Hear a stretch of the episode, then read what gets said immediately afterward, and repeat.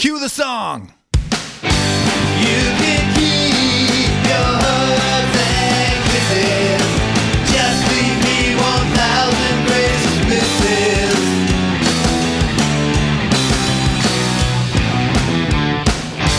Hello there, ladies and gents. Welcome to one thousand Greatest Misses, the power podcast that shines a light on one thousand undiscovered, obscure, and underappreciated songs that hit all the marks but fail to chart. On today's episode, we'll highlight songs by The Mice, Schoolboys, U S A, Barren Cross, and Rich Kids. Find us at one thousand greatest misses dot buzzsprout dot com or your podcast app of choice. I'm Paul Hines along with Christopher Gray, the music-obsessed record store guy with way too many songs stuck in his head. Hey, Chris. Hey, Paul. What's going on, buddy?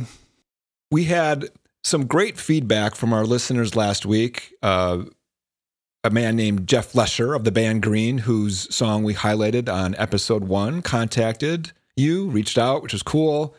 Um, I heard from an audio engineer who had also worked with him, uh, works at Kiwi Studios in Batavia, where I worked a couple of times. And an old friend uh, knew one of the members of Wrathskeller, huh. who we also covered in episode one. So that was kind of cool. Who would have thought one thousand Greatest Misses on the cutting edge? And it brought to mind just how something as simple as a music podcast can create a little mini community. And you had talked about this in the past, and I, I know you had a few things you wanted to say about it. Yeah, it's pretty cool that Jeff did contact us. He's actually still doing, well, you'd mentioned he was recording with one of the engineers that you knew. So he's making new music. So this is a guy whose record came out, you know, forty years ago or whatever, and is still making music today, still relevant, still being creative. Uh, we'll keep you posted as to when that new music is available. But he was really happy that um, got to get a record out, got some new life and some new blood. And along those lines, you know, it kind of goes without saying that we hope, you know, that these short stints into our musical past inspire some sort of action on the part of the listener. And we know that, you know, for ninety-eight percent of these bands, the opportunity to achieve any monetary gain from these songs has passed. And so with that said, you can still support independent record stores by seeking out copies and buying locally. You can support online vendors in the same manner. You can keep an eye out for reformations playing live. And of course, when available, you can stream the tracks by uh, from a pay provider. And the one more thing that you can do that can have an exponential effort is to share. Share this podcast, share these songs, get the word out, help us out. Help us out, and over time, hopefully we create a little community of regular listeners who can provide song suggestions, who can give feedback to each other, feedback to us. It can, uh, you know, in this age of communicating remotely, it can be a, a nice contact with other people. Sure. I mean, think about it. You know, you and I had known each other, but we obviously got a lot closer when you started hosting the record nights for the nerds like us to share songs that have flown under everyone else's radar. And that's kind of exactly what we're trying to do here. Uh, it's pretty funny. I had spoken to one of my musical mentors, and he had listened to the podcast, and he had not heard of any of the songs that we played on episode one. And for me, that's a huge success. I just turned him on to five songs that he hadn't heard of, and he had turned me on to so much along the way as well. Okay, let's play some music. This one we're going to kick off is by a band called The Mice. Uh, this track is called My Hometown. This L P is called Who Cut the Cheese, which is almost as bad a title as from our last episode, The Breaks, which was titled Why You Kickin' My Donkey in episode six. Uh, Who Cut the Cheese, not a much better title. This is an eighty-eight, nineteen eighty-eight indie pressing on Waffle Records. Out of San Francisco, is that correct? California. And I think this is from their second album. They put out two, and then That Was All She Wrote. But from what I read online, they do have one tune on Spotify, and apparently they morphed into a new band called the Mises, or the Mices, uh, M E I C E S. Do you know you know anything about that? I am familiar with the Mises. I did not know that this was the band that then went into that band. Did you? Is this? Has this been fact checked? Is this? It verified? Has not been fact checked. It was some. It was like a comment, I think, on a YouTube video that I found. It could have just been tongue in cheek. Maybe it is correct, and this will kind of dovetail into something I will share later with. Okay. In the meantime, let's listen to My Hometown by The Mice.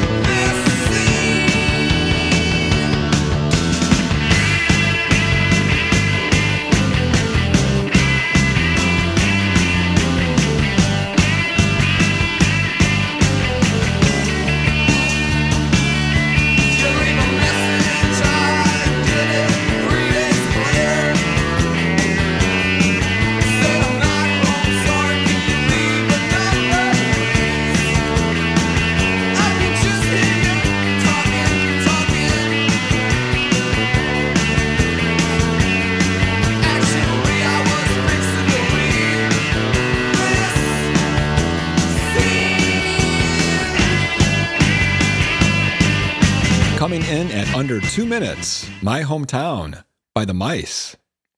Yeah, so this could be a couple of different... So there are a couple of bands called The Mice. I just checked it out on Discogs while that was playing.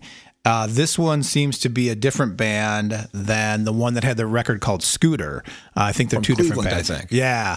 Uh, again, this has kind of a Replacements vibe to it. Again, an indie pressing uh, from eighty-eight. I like this tune. It's short, it's sweet, it gets right to the point. Yeah, I heard Replacements there too. And the, the song structure is a little interesting. It, it has a great A section, and then the B section is simply a little instrumental groove. They never get to a chorus per se or a bridge. It reminded me, in song structure terms, uh, the song Cars by Gary Newman, where there's two verses, and then it follows up with some music, and that's it. Right, and the verses are pretty catchy. There's definitely some good melody going on there. The guitar part is kind of great, so it does carry it along and doesn't feel necessarily like it's just one straight part. They also have a very cool ending. They have this this weird, almost mysterious musical lick to finish things off in a in a cool sounding retard. Uh, it's not anything I would ever come up with. It works really well. And they've got an they've got another song on YouTube called Blank Day. Have you heard that? I have not. It's very good, and it's even more Replacement sounding to my ears than this one. Uh, very solid. So that's the, actually the lead-off track on this record. Right. I was just able to check that out. So yes, I have heard it. Didn't remember it, but I've heard it. A good tune to start off with. What's next? Schoolboys. So to your point, right? So everything I thought I knew was completely wrong. I've literally had it in my head that this band was a different band since hearing this song initially, and it, they are not. So it was this podcast and a, the tiny little bit of research that goes into putting one of these episodes together that has cleared it all up for me. But this song is called Mister Mouth by Schoolboys on the Playboy Street Rock compilation record. Uh, this is a Canadian pressing that came out in eighty-one with eleven songs on it. And I looked for this forever. I had traded a copy of this tape a million years ago.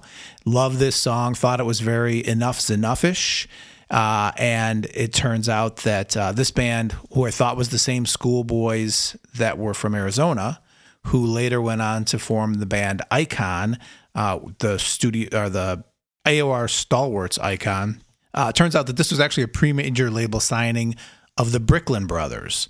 Uh, the Bricklin Brothers had a band called Bricklin uh, that came out in eighty-six, and that song and that record will be featured on a future episode with a giveaway. I just found a copy of that record, so I'm going to be giving that away in the future. Sweet. And this band is from where? I'm guessing Canada, because this is a Canadian. Yes, Canada. Uh, okay. I couldn't find a darn thing about there. There's been a lot of bands called the Schoolboys, one even going back to the nineteen fifties. Um, so it was hard to nail this down. Yeah, this is a Canadian pressing for out of Ontario on Nightlife Records. So I'm making the assumption that, that the bulk of these bands are Canadian. Kick Axe, the band that got signed to a major label deal a couple of years later, is on this, as well as some other. It's a great record. Great cover. Uh, search that one out again. It's Playboy Street Rock. Okay, here is Mister Mouth by the Schoolboys.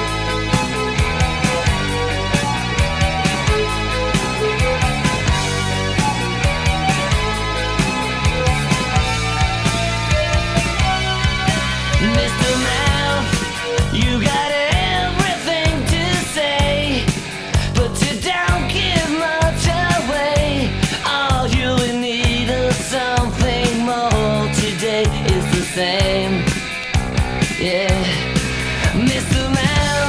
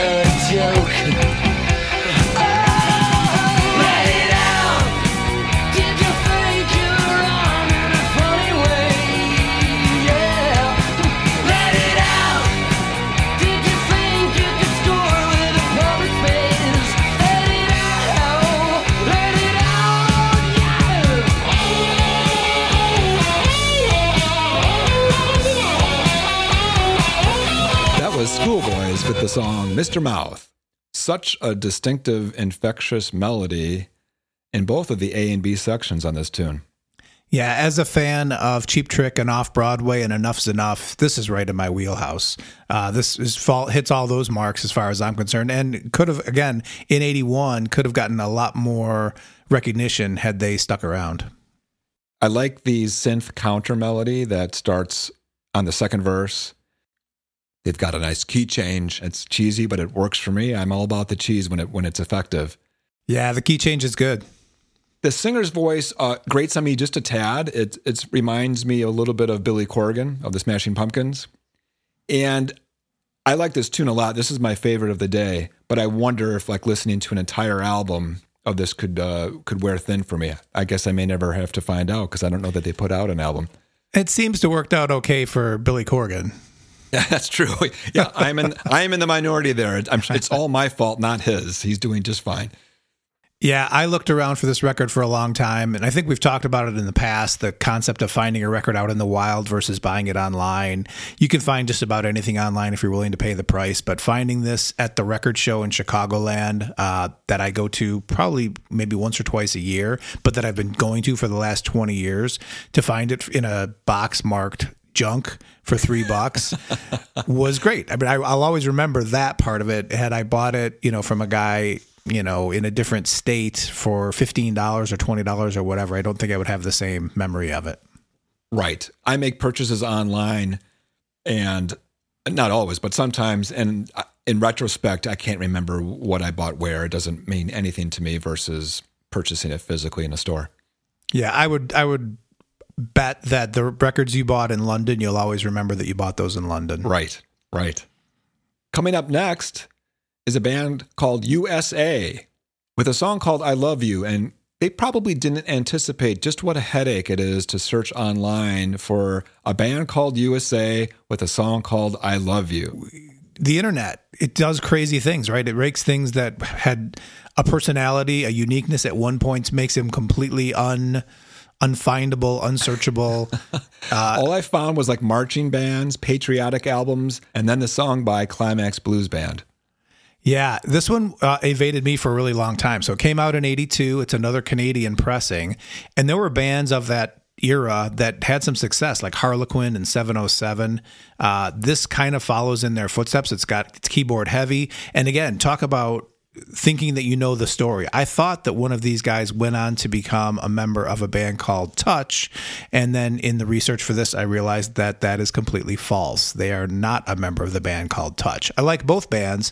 Touch probably a little bit more than this, but I really like this tune a lot. It does call into question how much of what you say in this podcast can actually be trusted. No, very little. I, I when we say questions, comments, and corrections, there's a reason for that, folks. We don't know what we're talking about. Well, I, I can only speak for myself.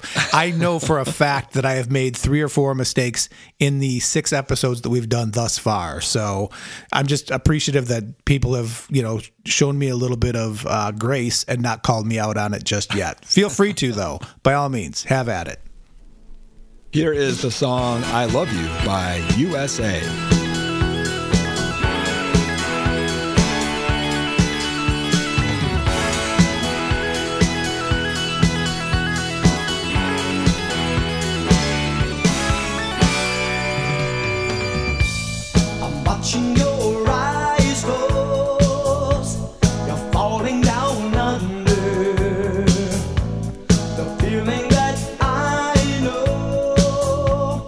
None the world wonder.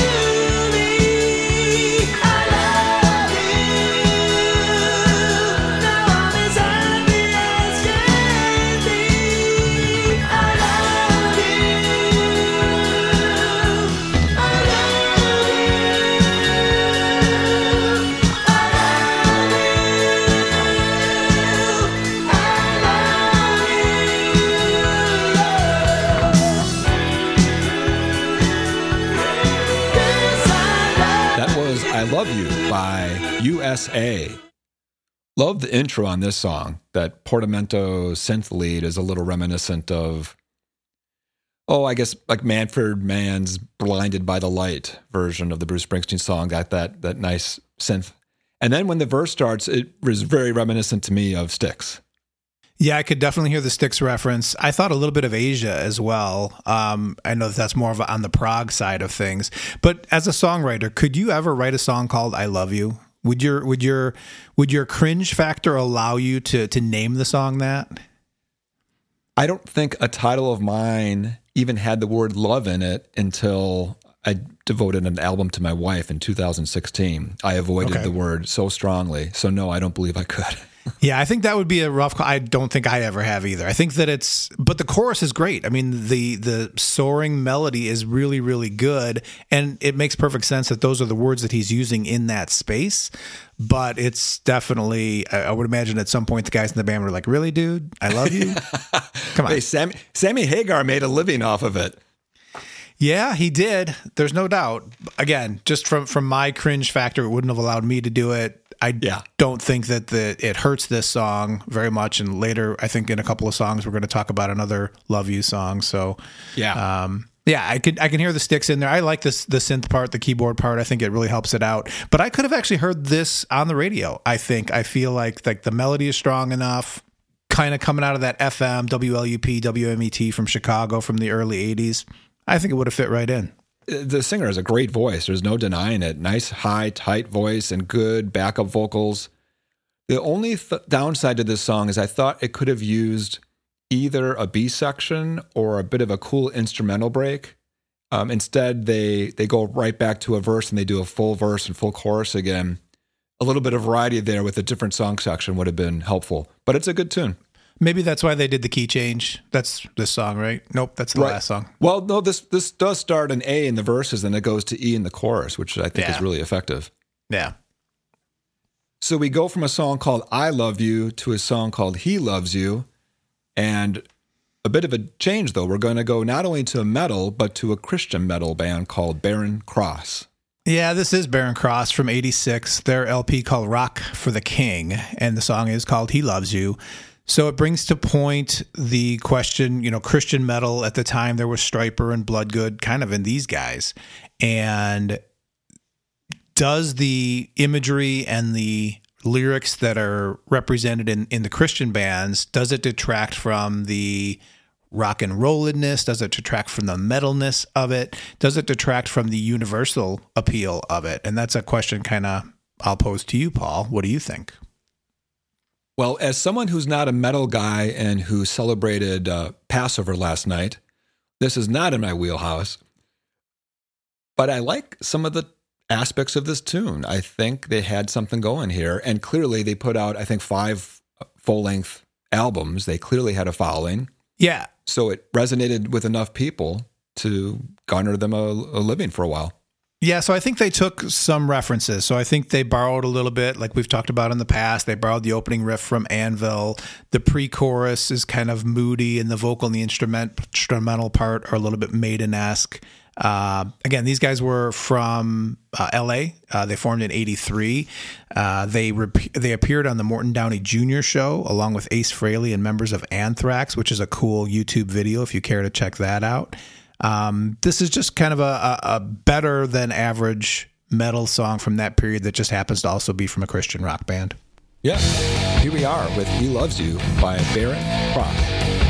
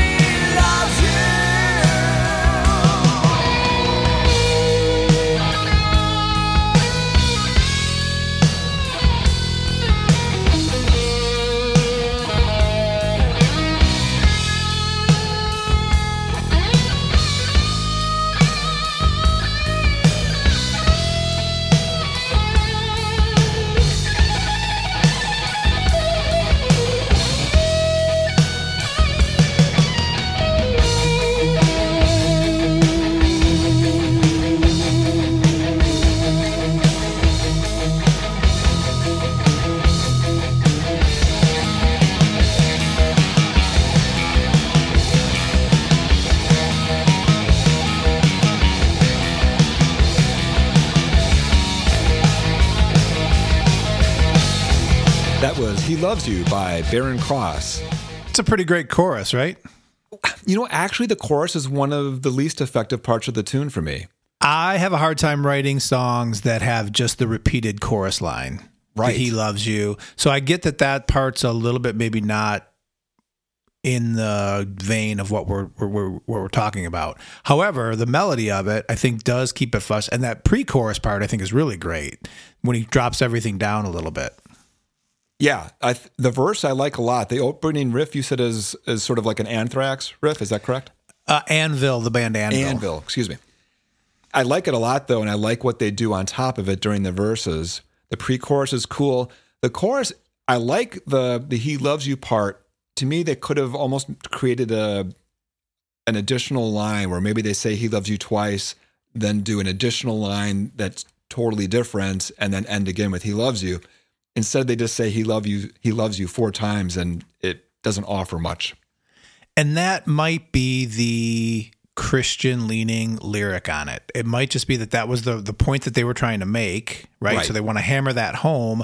Whereas in a traditional song, it may take more of a, a storytelling type role, or even more of a where could this go, as opposed to just hit you in the face with it. Right. No, that's a good observation.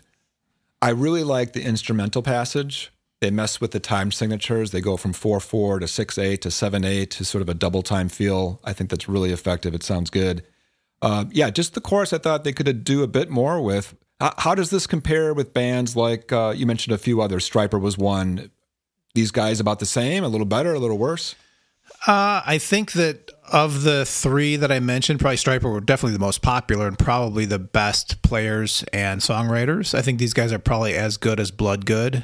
Uh, I think that if you like bands like Dio and Maiden and that type of stuff, I think that this wouldn't be that big of a stretch to enjoy. Yeah, I had some friends in high school who liked Stryper. And, you know, I wasn't a metal guy, so I never investigated, but I like that there was some kind of uh, metal alternative for those who maybe weren't so inclined to listen to a Black Sabbath or a Maiden, who wanted something with a little bit more positive message. Yeah, for sure. Okay, for our last song today, we're going to go with a band called Rich Kids, another one that was difficult to research because there are several Rich Kids out there. Yeah, but this is Rich Kids with a Z, Paul. Right, but isn't there a London band from the seventies with Midure called Rich Kids with the same spelling? I did not know that. Well, you know, all I all I did was read it on the internet, so who knows if it's correct. But I had difficulty finding about this band, except that maybe they're from Michigan. It's on a Michigan compilation record, so I'm assuming that would be right. So this is the W V I C ninety-five F M Rock to Riches Uh, compilation record. So it came out in eighty-three. Uh, this is kind of a hard rock song, kind of leaning into heavy metal. Uh, the guitar riff and the answer to the chorus is kind of straight new wave as well. But this is off of one of the Miller High Life Rock to Riches Talent Search records. So they did a ton of these, and I was reading a little bit about this. So these are some of the bands that this Talent Search launched. John Butcher Axis was signed to Polydor. John Bon Jovi, listed and spelled here as Bon Jovi, signed to Polygram. So that had to be before the first record even came out. Yeah. Twisted Sister was on one of these compilations, and they got signed by Atlantic. And the winner of the nineteen eighty-one campaign was the band called The Stompers that got signed to Polygram as well. So just to kind of put it in perspective, this says from Boston to Los Angeles, more than forty thousand bands have entered the Miller High Life Rock to Riches contest. Wow. With a grand prize of twenty-five thousand dollars in Rickenbacker equipment and mostly a national recording contract with a major label. So think about that, forty thousand entries.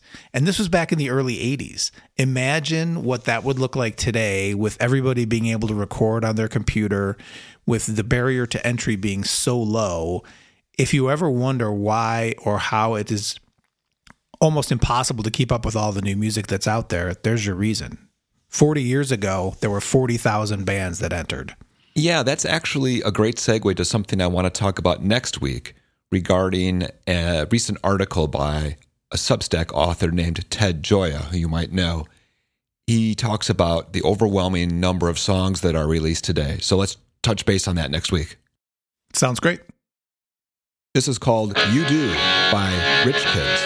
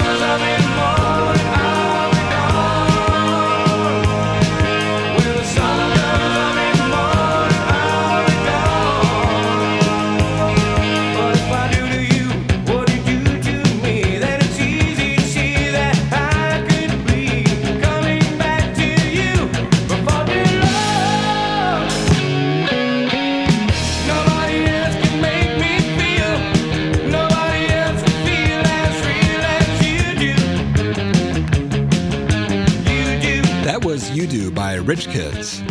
I love the bass in this tune. You picked that out, huh? You make it sound like it's a very amateurish thing to say, but yeah, I, I picked out the bass, doggone it. No, it, it's one of those things like if you don't have anything nice to say, don't say anything at all. Like the chorus, the verse, not so much. Hey, the bass on that song is great. She's got a great personality. No, this is a pretty good song. I think the bass was great. I love uh, the section that says, uh, when the sun comes up in the morning, I'll be gone. Goes from B flat to G minor to A flat, which I think is really lovely. And then it switches to the key of B for the third part of the tune, which is out of nowhere. So I got to give him credit for doing something pretty interesting. I like all three sections of this tune. It's begging for a hook. I think that sun comes up section is kind of the hook.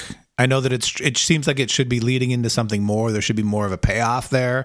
And when he rolls into that thirty-eight special yes. kind of uh, of uh, phrasing and even the chord structure, and he's kind of like singing it a little bit more in a Southern rock vein, uh, I think that that's, you know, that's kind of the hook. See, I got it in before you did that time, Nicely Paul. done. I, yeah, I was threw thinking- it out first. Now I get to step on your your reference. thirty-eight special all the way for that third section that starts in the key of B.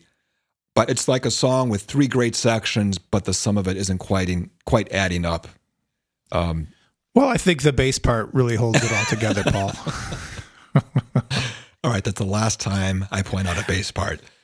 No, hey, find f- always find the good. I like that. I also like the three-note phrase, the instrumental phrase that they incorporate several times in the tune with a guitar playing harmonics and the bass doing yeah. some kind of weird, wacky, dissonant notes uh, to yep. the guitar. I really like that a lot. That's something I would never come up with. Yeah, and like I said, that that little riff in the chorus uh, is really kind of a new wave riff. It almost sounds like a Devo song at the beginning of the of the ber- the verses. The phrasing and the staccato rhythm to the song almost have like a new wave feel to it as well. Nice. And with that, episode seven is in the can. Next week, we'll feature songs by The Playmates, Racer X, Not That Racer X, Spagna, Single Bullet Theory, and Streak. For all you listeners out there, we'd love to hear from you. For comments and questions and corrections, please visit us on Facebook at one thousand Greatest Misses or on Twitter at one thousand underscore Misses or email us at one thousand Greatest Misses at gmail dot com. Like us, share us. We appreciate your support. Until next time, ladies and gents, that's the end of the show. I met a girl with a record collection. I showered her with love and affection. She turned me on.